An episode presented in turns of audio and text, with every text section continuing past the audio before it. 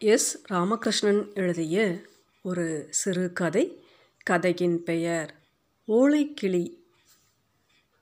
அப்பார்ட்மெண்ட்டின் காவலாளி வந்து வீட்டின் காலிங் பெல்லை அடித்தபோது காலை மணி எட்டரை இருக்கும். பேப்பர் படித்து கொண்டு இருந்த நான் எழுந்து கதவை திறந்தபோது சற்று எரிச்சலான குரலில் வாட்ச்மேன் சொன்னான் டாக்டர் சார் உங்களை பார்க்க ஒரு கிழவன் ஒரு பொண்ணை கூட்டிக்கிட்டு வந்து கேட் முன்னாடி உட்காந்துருக்கான் விடுக்கால நாலு மணிக்கெல்லாம் அந்த ஆள் வந்து உங்கள் பேரை சொல்லி கேட்டான். மூணாவது ஃப்ளோரில் வீடுன்னு சொன்னேன்.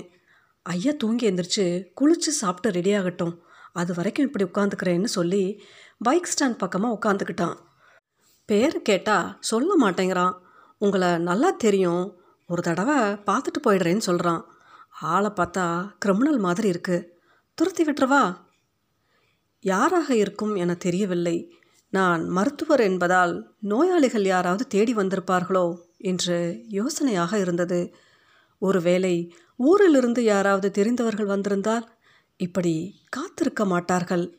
அரை நிமிஷ யோசனைக்கு பிறகு சொன்னேன் வேணாம் நானே வந்து பார்க்குறேன். படிகளில் இறங்கி முன்கேட்டை நோக்கி போனபோது பிங்க் நிற சுடிதார் அணிந்த பெண் தூக்கம் படிந்த முகத்துடன் பைக் ஒன்றின் மீது சாய்ந்து நின்று கொண்டிருந்தால் அவள் கையில் சாயம் போன ஒரு லெதர் பை வைத்திருந்தாள். பைக்கை ஒட்டி கிழவன் சிவப்பு நிற கதர் துண்டு ஒன்றை தோளில் போட்டபடி குத்துக்காலிட்டு உட்கார்ந்திருப்பது தெரிந்தது. நான் வருவதை கவனித்தவனைப் போல பதற்றத்துடன் எழுந்து கொண்டான். இரண்டு கைகளையும் குவித்து பணிவாக வணக்கம் சொல்லியபடியே எம்மா நல்லா இருக்கீங்களா? என கேட்டான். அது சவட்டி. ஒரு காலத்தில் எங்கள் ஊரையே கதிக்கலங்க அடித்து கொண்டு இருந்த பெரிய ரவுடி அவன் இப்போது ஆள் ஒடுங்கி போய் கண்ணு கதுப்பு எலும்புகள் புடைத்து கொள்ள குழி விழுந்த கண்களும் நரைத்தை தலையும் நீண்டு மெலிந்த கைகளுடன் அடையாளமே தெரியாமல் இருந்தான். அவனது குரல் மட்டும் அதே கணத்துடன் அப்படியே இருந்தது. இடது காலை சவட்டி சவட்டி நடந்து போவான் என்பதால் அவனை சவட்டி என்று கூப்பிடுவார்கள். உண்மையான பெயர் பரமன். இள வயதில் உலர்ந்த தேங்காய் நார் போன்ற அடர்ந்த கோரை முடியும். சிவப்பேரிய கண்களும் மீசையை ஏற்றி முறுக்கிவிட்டிருந்த இறுக்கமான முகமும் கொண்டிருந்தது. அப்படியே என் நினைவில் இருந்தது. இவன் எப்படி இந்த நகரில் அதுவும் அதிகாலையில் வீட்டு வாசலில் உட்கார்ந்து கொண்டு என்று நினைத்தபடியே நல்லா இருக்கேன் பரமா நீ சௌக்கியமா இருக்கியா? என கேட்டேன். அவன் வியப்போடு எம்மா என் பேரெல்லாம் ஞாபகம் வச்சுருக்கீங்க. அந்த பேர் எனக்கே மறந்து போச்சு. சும்மா சவட்டினே கூப்பிடுங்க. அப்படித்தானே எல்லோரும் கூப்பிடுறாங்க. இது என் மக திரவியம். இது விஷயமா உங்களை பார்த்துட்டு போகலாம்னு வந்தேன். வீட்டுக்கு வா என்று அழைத்தேன். அவன் தன் மகளிடம் சொன்னான். அந்த பையன் ஐயா கிட்ட கொடு. அவள் கொய்யா பழங்கள் நிரம்பிய ஒரு மஞ்சள் பையை நீட்டினாள். சீனி கொய்யா நல்லா இருக்கும். கிருஷ்ணன் கோயில் கொய்யாவுக்கு ருசியே தனி. அதான் வாங்கிட்டு வந்தேன். என்றான் பரமன். வீட்டுக்குள் வந்த அவர்கள் இருவரும் சோஃபாவில் உட்காராமல் ஷோகேஸை ஒட்டிய தரையில் உட்கார்ந்து கொண்டார்கள். உறக்கம் கலைந்து எழுந்து வந்த என் மனைவி யார் அவர்கள்? என கேட்டால் எப்படி அவர்களை அறிமுகப்படுத்துவது என தெரியவில்லை. அருகில் போய் தனிவான குரலில் ஊர்க்காரங்க என்றேன். வெளியிலேயே பேசி முடிச்சு அனுப்பி வச்சிட வேண்டியதானே எதுக்கு உள்ளே கூப்பிட்டுட்டு வரீங்க? பார்க்கவே சகிக்கலை. என்றபடி சமையல் அறைக்குள் போனால் அவங்களுக்கு காஃபி கொடு என்றபடியே பரமன் அருகில் இருந்த நாற்காலியில் போய் உட்கார்ந்தேன். பரமன் ஒடுங்கி உட்கார்ந்திருந்தான். அவன் கண்கள் கிறங்கி இருந்தன நரைத்த மீசையை கைகளால் தடவி விட்டு கொண்டு இருந்தான் மகள் ஷோகேஸில் இருந்த அலங்கார பொம்மைகளையே பார்த்தபடி இருந்தால் கண்ணாடியினுள் ஒரு நாய்க்குட்டி பொம்மை இருந்தது. அதை பரமனின் மகள் கையில் எடுத்து பார்த்தாள். அதை வச்சிரு தாயி என்று சற்று கடிந்த குரலில் மகளிடம் சொல்லிய பரமன் என்னையே வெறித்து பார்த்து கொண்டிருந்தான். பிறகு தழுதழுத்த குரலில் சொன்னான் ஏம்மா எனக்கு ஒரு உதவி செய்யணும். நான் ஒருத்தருக்கும் பிரயோசனம் இல்லாமல் வாழ்ந்து வீணாக போயிட்டேன். என் மகன் நல்லா படித்து மார்க் வாங்கியிருக்கா. இன்ஜினியரிங் காலேஜில் சீட்டு கிடச்சிருக்கு. ஆனால் பணம் கட்ட முடியல. அதான் தெரிஞ்சவங்க பழகினவங்க ஆளுக்கு ரெண்டாயிரம் கொடுத்தா எப்படியாவது அவளை படிக்க வச்சிருவேன். அவள் வேலைக்கு போனதும் அந்த பணத்தை வட்டியோடு திருப்பி தந்துடுறேன் இல்லைன்னு சொல்லாமல் இந்த ஏழைக்கு உதவி செய்யணும். எந்த காலேஜில் சேர்க்க போகிற திருமங்கலம் எஸ்கேடி காலேஜில் தினம் பஸ்ஸில் போயிட்டு வந்து படிக்கிறேங்கிறா.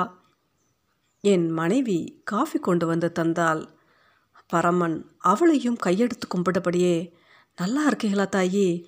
பிள்ளைக சுகமா? என்று வாஞ்சியோடு கேட்டான். அவள் பதில் சொல்லாமல் படுக்கை அறைக்குள் போய்விட்டாள். அவளை பார்த்தபடியே சவட்டி என்னிடம் சொன்னான்.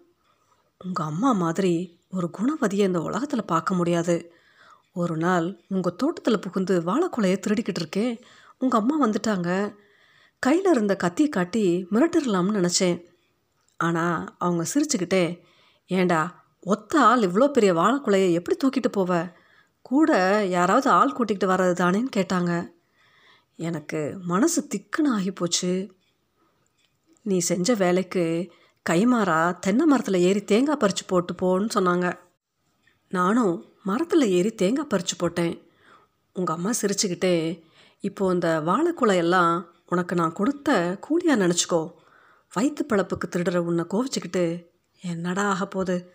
எல்லாத்தையும் விற்று போடாமல் வீட்டுக்கு கொண்டு போய் உங்கள் அம்மாவுக்கும் தங்கச்சிகளுக்கும் கொடுன்னு சொன்னாங்க. எப்பேற்பட்ட மனசு. அந்த பூதேவி எல்லாம் செத்து மண்ணாக போயிட்டாங்க. இந்த மாதிரி உருப்படாத கலாவாணி பயக உயிரோடு இருந்து பூமிக்கு பாரமாக இருக்கும். ஏம்மா அவங்க ஃபோட்டோ வச்சுருந்தா காட்டுங்க. தொட்டு கும்பிட்டுக்கிறேன். எனக்கே அதை கேட்கையில் சிலிர்ப்பாக இருந்தது. நான் அறைக்குள் போய் பணம் எடுத்து கொண்டு வரும் பொழுது பரமனையும் அவன் மகளையும் காணவில்லை.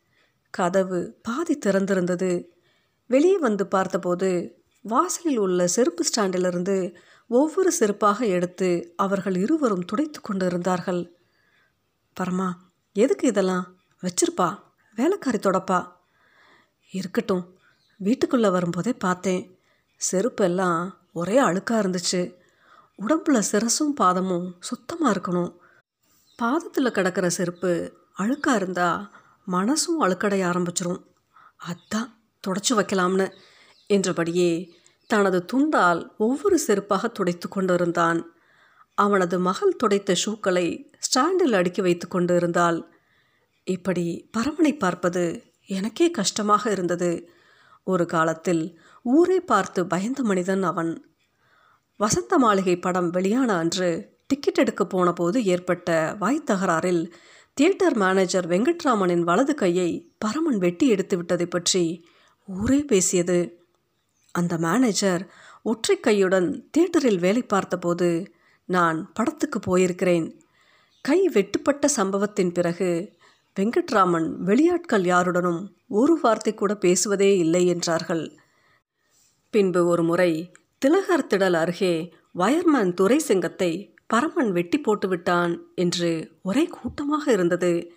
காய்கறி வாங்கிவிட்டு சைக்கிளில் வீட்டுக்கு போய்க் கொண்டிருந்த துரை சிங்கத்தை நடுரோட்டில் வைத்து வெட்டியிருக்கிறான். செத்து கிடந்தவனை பார்ப்பதற்கு தள்ளுமுள்ளாக இருந்தது. நானும் அருகில் போய் பார்த்தேன். குடல் சரிந்து கிடக்க வாயை பிளந்தபடியே துரைசிங்கம் செத்து கிடந்தான். சாலையில் ரத்தம் வடிந்து போயிருந்தது. துரைசிங்கத்தின் காய்கறிப்பை சிதறி கத்திரிக்காய்களும் வாழைக்காய்களும் முருங்கைக்காயும் ரோட்டில் கிடந்தன. வயர்மேனை எதற்காக சவட்டி குத்தி கொன்றான் என ஆளுக்கு ஒரு காரணத்தை சொல்லிக்கொண்டு இருந்தார்கள் சவட்டியின் அம்மாவை வேசி முண்ட என்று வயர்மேன் திட்டிவிட்டதற்காகத்தான் கொலை செய்தான் என்றார்கள். இந்த கொலைக்காக சவட்டியை போலீஸ் படை தேடுவதாக பேப்பரில் கூட போட்டு இருந்தார்கள் அதில் மாட்டி இரண்டு வருஷம் ஜெயிலில் இருந்துவிட்டு வெளியே வந்து விட்டான். அதன் பிறகு அவனது தோற்றமே மாறிப்போனது பச்சை கரை வேட்டியும் சந்தன கலர் சட்டையுமாக அவன் புல்லட்டில் வர துவங்கினான். கான்ட்ராக்டர் சொக்குவிடமிருந்து அதை பிடுங்கிக் கொண்டான் என்றார்கள்.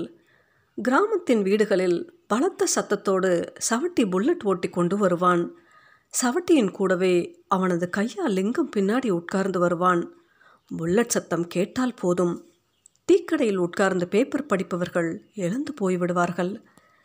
காரணம் பைக்கை நிறுத்தி சவட்டி உலக விஷயங்களை பேச ஆரம்பித்து விடுவான். அவன் பேசி முடிக்கும் வரை எதிரே இருக்கிற ஒரு ஆள் வீட்டுக்கு போக முடியாது. அத்துடன் அவன் கேட்கிற சிக்கலான கேள்விகளுக்கு பதில் சொல்லி மாளாது. சவட்டியிடம் சில விசித்திரமான பழக்கங்கள் இருந்தன. ஊரில் நடக்கின்ற கபடி போட்டிக்காக மொத்த செலவையும் அவன் ஒருவனே ஏற்றுக்கொள்வதோடு கபடி விளையாடும் பையன்களுக்கு வாரம் ஒரு கிலோ கறி கொடுக்கும்படியாக கறிக்கடையில் சொல்லியிருந்தான். இன்னொரு நாள் சென்ட் விற்க வந்த ஒருவனை அடித்து துரத்திவிட்டு வீட்டுக்கு ஒரு சென்ட் பாட்டில் ஊசியாக கொடுத்ததும் நடந்தேறியது. அவனை பார்த்து பள்ளி பிள்ளைகள் எவரும் பயந்தது கிடையாது. காரணம் எங்கே பள்ளி பிள்ளைகளை கண்டாலும் அழைத்து போய் ஐஸ் விற்பவனிடம் வேண்டுமான அளவு சேமியா ஐஸ் வாங்கிக் கொள்ள சொல்வான். சில சமயம் மொத்த ஐஸ் பாக்ஸையும் வாங்கி உயர்நிலைப் பள்ளி மாணவர்களுக்கே கொடுத்து விடுவதும் உண்டு. ஒரு நாள் சவட்டியிடம் ஹோட்டலில் எச்சில் இலை எடுத்து போடும் ஐயப்பன் தான் இதுவரை ஒரு முறை கூட பட்டு வேட்டி கட்டியதே இல்லை என்று ஆதங்கப்பட்டதைக் கண்டு தன் சொந்த செலவில் ஐயப்பனுக்கு பட்டு வேட்டி எடுத்து கொடுத்து செலவுக்கு பணம் தந்து ஊருக்கு அனுப்பி வைத்தவன் சவட்டி. சவட்டியோடு எனக்கு நெருக்கமான பழக்கம் ஏற்பட்டது. அப்பாவின் சைக்கிள் காணாமல் போன போது தான் அப்பா அரிசி மாவு அரைக்க மில்லுக்கு போயிருந்தபோது அவரது சைக்கிளை யாரோ திருடி போய்விட்டார்கள். சைக்கிளை கண்டுபிடித்து தரும்படியாக அப்பா சவட்டியிடம் கேட்டிருந்தார். அதற்காக சவட்டி எங்கள் வீட்டுக்கு வந்திருந்தான்.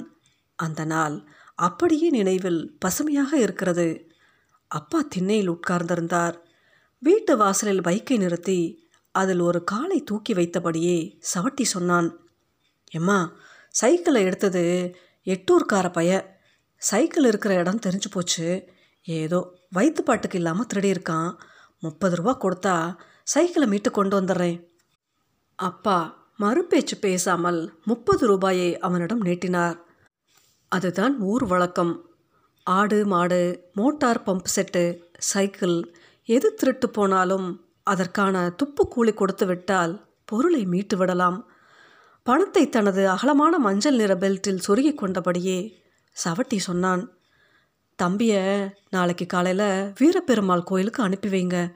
சைக்கிளை கொடுத்து விடுறேன். மறுநாள் சைக்கிளை வாங்குவதற்காக நான் வீரப்பெருமாள் கோயிலுக்கு போனபோது சவட்டி நாலு பேருடன் சீட்டு ஆடிக்கொண்டிருந்தான் தயக்கத்துடன் நின்ற என்னை அருகில் அழைத்து காதில் ரகசியம் போல கருவேலங்காட்டுக்குள்ளே போய் விசிலடி ஆள் வந்து உன்னை கூட்டிக்கிட்டு போயிடுவான் என்றான். கண்மாய் முழுவதும் கருவேல மரங்கள் அடர்ந்து இருந்தன. அதற்குள் போவதற்கு பயமாக இருக்கும் தைரியத்தை வரவழைத்து கொண்டு கரை ஓரமாக நடந்து மேல்மடை பக்கமாக போய் விசில் அடித்தேன் மாடு மேய்க்கிற சிறுவன் போல ஒருவன் கண்மாய்க்குள்ளிருந்து வெளியே வந்து என்னை பார்த்து கேட்டான். சவட்டி சொன்ன ஆள்தானே? நான் தலையாட்டினேன். இருவரும் கருவேலங்காட்டுக்குள் நடந்தோம். வழியெல்லாம் ஆட்டுப்புழுக்கைகள் உலர்ந்து கிடந்தன. காட்டின் உட்புறத்துக்கு சென்றபோது ஒரு கயிற்றில் சைக்கிள் மரத்தோடு தூக்கி கட்டி வைக்கப்பட்டு இருப்பது தெரிந்தது. ஒன்று இரண்டு அல்ல பதினைந்து சைக்கிள்களுக்கும் மேலாக இருக்கும். மரத்துக்கு ஒன்றாக உயரத்தில் தொங்கிக் கொண்டு இருந்தன. அந்த பையன் சைக்கிளை காட்டி இதில் எது உங்கள் சைக்கிள்? என்று கேட்டான். செயின் கவரில் எங்கள் அப்பா பேர் எழுதியிருக்கும் என்றேன். எனக்கு படிக்க தெரியாது நீயே பாரு என்றான் அந்த சிறுவன். நான் சைக்கிளை அடையாளம் காட்டியபோது அவன் மரத்தில் ஏறி கயிற்றை விடுவித்து கீழே இறக்கினான். பிறகு தனது டவுசர் பாக்கெட்டில் சுருகி வைக்கப்பட்டிருந்த பழைய துணி ஒன்றை வெளியே எடுத்து சைக்கிளை நன்றாக துடைத்தான். கரை வரைக்கும் சைக்கிளை உருட்டிட்டு போய் அந்த பக்கம் போய் ஏறிக்கோ. இங்கே திருட்டு சைக்கிள் இருக்குன்னு யாருக்கிட்டே சொல்லக்கூடாது. சொன்ன சங்க அறுத்துருவேன் என்று சொல்லி நாக்கை துருத்து காட்டினான். என் வயதே உள்ள சிறுவனுக்கு எப்படி அவ்வளவு தைரியம் உள்ளது? என்று ஆச்சரியப்பட்டபடியே சைக்கிளை உருட்டி கொண்டு நடந்தேன். அந்த சைக்கிள் மீட்புக்கு பிறகு அப்பாவோடு சவட்டி நெருக்கமாக ஆகிவிட்டான். சில நாட்களில் அவனது கையால் யாராவது வந்து கடனாக ஐந்து பத்து வேண்டும் என்று வாங்கி போவார்கள். ஒரு நாள் அம்மாவுக்கு காய்ச்சல் என்று டவுனுக்கு மருந்து வாங்க போயிருந்த அப்பா கணபதி விலாசில் நாலு இட்லி வாங்கி சூடு ஆறுவதற்குள் உடனே வீட்டில் கொண்டு போய் கொடுக்க வேண்டும் என்று சவட்டியிடம் கொடுத்து அனுப்பி வைத்தார். இரவில் அப்பா வீடு வந்து சேரும் வரை சவட்டி இட்லியை கொண்டு வரவே இல்லை. அம்மா அதற்காக அப்பாவை திட்டினாள். இட்லி வாங்கி யார்கிட்ட கொடுத்து விடுறதுன்னு ஒரு விவஸ்தை வேணாம் அவன் எங்கேயாவது பிடிச்சிக்கிட்டு இட்லி சாப்பிட்டுட்டு போயிருப்பான். அப்படித்தான் நடந்தது. சவட்டி அந்த இட்லியை சாப்பிட்டு விட்டு திண்டுக்கல்லில் இருந்த கோர்ட் வாய்தாவுக்கு போய்விட்டான். ஒரு வாரம் கழித்து ஒரு நாள் மாலை சவட்டி என் வீட்டு வாசலில் நின்றிருந்தான். அவனை பார்த்த மாத்திரம் எனது தங்கை கேலியான குரலில் எம்மா சவட்டி வந்திருக்கான் என்றாள். அம்மா வாசலுக்கு வந்தபோது சவட்டி ஒரு இட்லி பொட்டலத்தை நீட்டியபடியே சொன்னான். ஐயா வாங்கி கொடுத்தாப்புல கணபதி விலாஸ் இட்லி கெட்டி சட்னி இருக்குது பார்த்துக்கோங்க அம்மா அதை கையில் கூட வாங்காமல் சொன்னாள். அது என்னைக்கு வாங்கி கொடுத்தது நீ இப்போ வந்து நிற்கிற அதுவா தாயி அன்னைக்கு பசியில் சாப்பிட்டேன் ஆனால் மனசு கேட்கல அதான் கை காசை போட்டு நாலு இட்லி வாங்கிட்டு வந்தேன். கோவிச்சுக்கிடாமல் இதை வாங்கிக்கிடணும். அம்மா சிரித்தபடியே இதையும் நீயே சாப்பிட்ரு என்றாள். சரி தாயி என்று வீட்டு திண்ணையில் உட்கார்ந்து அதை சாப்பிட்டு தண்ணீர் குடித்து விட்டு போனான். அந்த சம்பவத்தை அப்பா கேட்டுவிட்டு சிரித்தபடியே சொன்னார். நல்ல மனசுக்காரன்தான். ஆனால் வீணாக போயிட்டான். ரவுடி பயல்களுக்கு ஆயில் கம்மி. என் நேரம் எவன் வெட்டுக்கொள்ளுவான்னு தெரியாது. அப்பாவுக்கு தூத்துக்குடி பக்கம் உப்போடை ஸ்கூலுக்கு மாற்றலாகியதால் நாங்கள் ஊரை விட்டு வெளியேறினோம். அதுவரை சவட்டி திருமணம் செய்து கொள்ளவில்லை. இந்த பெண்ணின் அம்மாவை அதற்கு பின்னால் திருமணம் செய்து கொண்டிருக்கக்கூடும் செருப்பை சுத்தமாக துடைத்து வைத்துவிட்டு மகள் கையில் பணத்தை தரும்படியாக சொன்னான். ஏம்மா செஞ்ச உதவியை ஒரு நாளும் மறக்க மாட்டேன். உங்கள் பழைய செருப்பில் ஒன்று கொடுத்தா போட்டுக்கிட்டு நடப்பேன். காலில் ஆணி இருக்குது வெறுங்காலோட நடக்க முடியல. ஒரு ஜோடி செருப்பை எடுத்து நீட்டினேன். அது வேண்டாம் என்று வேறு ஒன்றை கையை காட்டினான். எடுத்துக்கொள்ள சொன்னேன். செருப்பை போட்டுக்கொண்டு சத்தம் வர நடந்து போனான். அவர்கள் போவதை ஜன்னல் வழியாக பார்த்த என் மகள் கேட்டாள் யார் டேட் அவங்க? சவட்டி ஒரு பெரிய ரவுடி என்பதை பற்றி சொன்னேன். அவள் நம்பவே இல்லை. இந்த ஆளா அப்படி இருந்தான்? என்று வியந்து கேட்டுக்கொண்டு இருந்தாள். என் மனைவி மட்டும் சொன்னால் உங்களை நல்லா ஏமாற்றி காசு வாங்கிட்டு போயிட்டாங்க.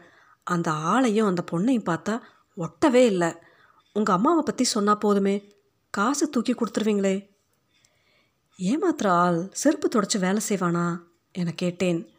ஆனால் அவள் சொன்னது போலத்தான் நடந்திருந்தது. ஒரு வாரத்துக்கு பிறகு எனது கிளினிக்குக்கு வந்திருந்த எங்கள் ஊரை சேர்ந்த ராமநாதன் தன் வீட்டுக்கும் சவட்டி அவனது மகளை கூட்டிக் கொண்டு வந்திருந்தான் என்றும் தானும் பணம் கொடுத்து ஏமாந்து போனதாகவும் ஊருக்கு ஃபோன் பண்ணி விசாரித்தபோது சவட்டிக்கு கல்யாணமே ஆகவில்லை.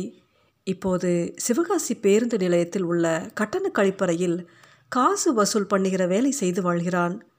குடிப்பதற்கு பணம் வேண்டி வெளியூரில் உள்ள நமது ஊர்க்காரர்களை தேடி போய் ஏமாற்றி பிழைப்பது அவன் வேலை. படித்த நம்ம எல்லாரையும் அவன் முட்டாளாக்கிட்டு போயிட்டான். என்றார் ராமநாதன். அதை நிஜம் என்று என்னால் நம்பவே முடியவில்லை. வீட்டுக்கு வந்து சொல்லியபோது என் மனைவி குத்தலாக சொன்னாள். எந்த சைஸ் செருப்பு? சரியாக இருக்கும்னு பார்க்கத்தான் செருப்பு நோண்டி இருக்கான். அதை பெரிய சேவைன்னு நினச்சிக்கிட்டீங்க. திருட்டு புத்தி ஒரு நாளும் போகாது. நீங்கள் எல்லோரும் ஒன்றா சேர்ந்து போலீஸில் புகார் கொடுத்து உள்ளே பிடிச்சி போடுங்க அவனை. சவட்டியை நான் அப்படி நினைக்கவே இல்லை. ஆனால் அவன் என்னிடம் கேட்டு இருந்தாலே பணத்தை தந்திருப்பேன். எதற்காக ஏமாற்றினான் என்று தான் தோன்றியது.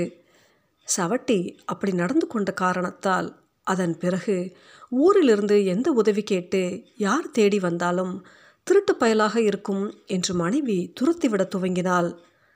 பல நாட்களுக்கு வயதாகி ஒடுங்கிய சவட்டியின் முகம் மனதில் ஓடிக்கொண்டே இருந்தது. அதைவிடவும் அவனோடு கூட வந்த பெண் யாராக இருக்கும் என்ற யோசனை புதிராகவே இருந்தது. ஆறு மாதத்துக்கு பிறகு ஒரு நாள் கூரியரில் எனக்கு ஒரு பார்சல் வந்திருந்தது. அதை பிரித்து பார்த்தபோது அதன் உள்ளே ஒரு ஓலைக்கிளி இருந்தது. ஸ்ரீவில்லிபுத்தூரில் ஆண்டாளுக்கு சாத்துவதற்கு வெற்றிலையை ஓலையோடு மடக்கி தினமும் புதிதாக பச்சை கிளி செய்வார்கள். எளிதில் கிடைக்காத பொருள் அது. கிளியோடு கூடவே ஒரு கடிதமும் இருந்தது. அதை பிரித்து பார்த்தேன். சவட்டி யாரிடமோ சொல்லி கடிதம் எழுதி வாங்கியிருக்கிறான். பெண் எழுதியது போல வளைவான கையெழுத்தாக இருந்தது. எம்மானுக்கு என் மேல் கோபமாக இருக்கும். உங்களை சந்தோஷப்படுத்தி பார்க்க எனக்கு தெரியாது. ஆனால் என்னால் மற்றவங்கள எளிதாக கோபப்படுத்தி விட முடியும். ஒரு மனிதன் என்னை நினைவு வைத்துக்கொள்ள இதுவும் ஒரு வழிதானே? கூட இருப்பவர்களை நாம் லேசாக மறந்து விடுவோம். ஆனால் பிடிக்காதவங்களை ஒருபோதும் மறப்பதே இல்லை. அதுதான் மனுஷகுணம் நான் உங்கள் வீட்டு கூட்டிக் கொண்டு வந்த பெண் பூக்கட்டுகிற பண்டாரத்தின் பேத்தி. ரெண்டு பவுன் நகையும் பத்தாயிரம் பணமும் இருந்தால் அவளை ரோடு போடுகிற தொழிலாளி ஒருவனுக்கு கட்டி கொடுத்து விடலாம் என்று பண்டாரம் என்னிடம் வருத்தப்பட்டு அழுதார். கொலை கேஸுக்காக போலீஸ் என்னை தேடிய நாளில் அந்த பண்டாரம் வீட்டில் ஒரு நாள் ஒளிந்து இருந்தேன் பண்டாரம் மனைவி எனக்காக சுடுசோறு ஆக்கி போட்டால் அந்த விசுவாசத்துக்காகத்தான் உங்கள் அத்தனை பேரையும் தேடி வந்து பொய் சொல்லி பணத்தை வாங்கினேன். உண்மையை சொல்லி கேட்டிருந்தால் யாரும் பத்து ரூபாய் கூட தந்திருக்க மாட்டீர்கள். அந்த பெண்ணுக்கு திருமணம் நடந்துவிட்டது. திருமணத்தன்று அவள் என் காலில் விழுந்து திருநீறு பூச சொல்லிய நிமிஷம் எனக்கு அந்த அருகதை இல்லை என்று தோன்றியது. அவள் கலங்கிய கண்களுடன் இது நீங்கள் கொடுத்த வாழ்க்கை என்று கையெடுத்து கும்பிட்டாள் என் வாழ்க்கையில் அன்றைக்குத்தான் முதல் முறையாக அழுதேன். ஒரு காலத்தில் ஊரே பார்த்து மிரளும் ரவுடியாக இருந்த என்னை ஊருக்காரர்கள் இப்போது மறந்து விட்டார்கள் உங்கள் அத்தனை பேரையும் தேடி வந்து ஏமாற்றியதன் வழியாக என்னை பற்றிய நினைவை உங்களிடம் புதுப்பித்து கொண்டது சந்தோஷமாக இருக்கிறது. இனி என்னை பற்றி புகார் பேசிக்கொண்டு இருப்பீர்கள். யாரிடமாவது என்னை பற்றி எச்சரிக்கை செய்வீர்கள்? ஒரு துளி பயமாக உங்களுக்குள் உறைந்து போயிருக்கவே நான் ஆசைப்படுகிறேன். ஒருவேளை நான் செத்து போய்விட்டாலும் என்னை பற்றிய கதைகள் செத்து போகாது. உங்கள் வீட்டுக்கு வந்திருந்த போதும் அம்மா கையால் காஃபி குடித்தேன் அந்த நன்றி கடனுக்காக இந்த ஓலைக்கிளியை அம்மாவுக்கு கொடுக்கவும். பிள்ளைகளுக்கு ஆண்டவன் எல்லா நலனையும் அருளட்டும். இப்படிக்கு சவட்டி. ஆழமான பெருமூச்சுடன் கையில் இருந்த கடிதத்தை வெறித்து பார்த்து கொண்டிருந்தேன். சமையல் அறையிலிருந்து வெளியே வந்த என் மனைவி கையில் இருந்த ஓலைக்கிளியை பார்த்து வியப்போடு கேட்டாள் ஏதுங்க ஆண்டாள் கோயில் கிளி? இதை யார் அனுப்பி வச்சது? ஊரில் இருந்து ஒரு ஃப்ரெண்ட் என்றேன். இப்படி கூட நல்ல ஃப்ரெண்டு ஊரில் இருக்காங்களா? என வியப்போடு கேட்டாள். ஆமாம் என தலையை ஆட்டினேன். இதெல்லாம் லேஸில் கிடைக்காது. வெற்றிலையை மடக்கி என்ன அழகாக செஞ்சுருக்காங்க. காசு கொடுத்தாலும் கடையில் கிடைக்காது என்றபடியே கிளியை மாறி மாறி பார்த்து கொண்டிருந்தாள். பிறகு உற்சாகமான குரலில் கேட்டாள். உங்கள் ஃப்ரெண்டு என்ன பண்ணுறார் பப்ளிக் சர்வீஸ் என்று சொன்னேன். அவள் ஓலைக்கிளியை தடவியபடியே பூஜை அறையில் வைப்பதற்காக போய்க்கொண்டிருந்தாள் எனக்கு பரமனை மறுபடி பார்க்க வேண்டும் போல் ஆசையாக இருந்தது.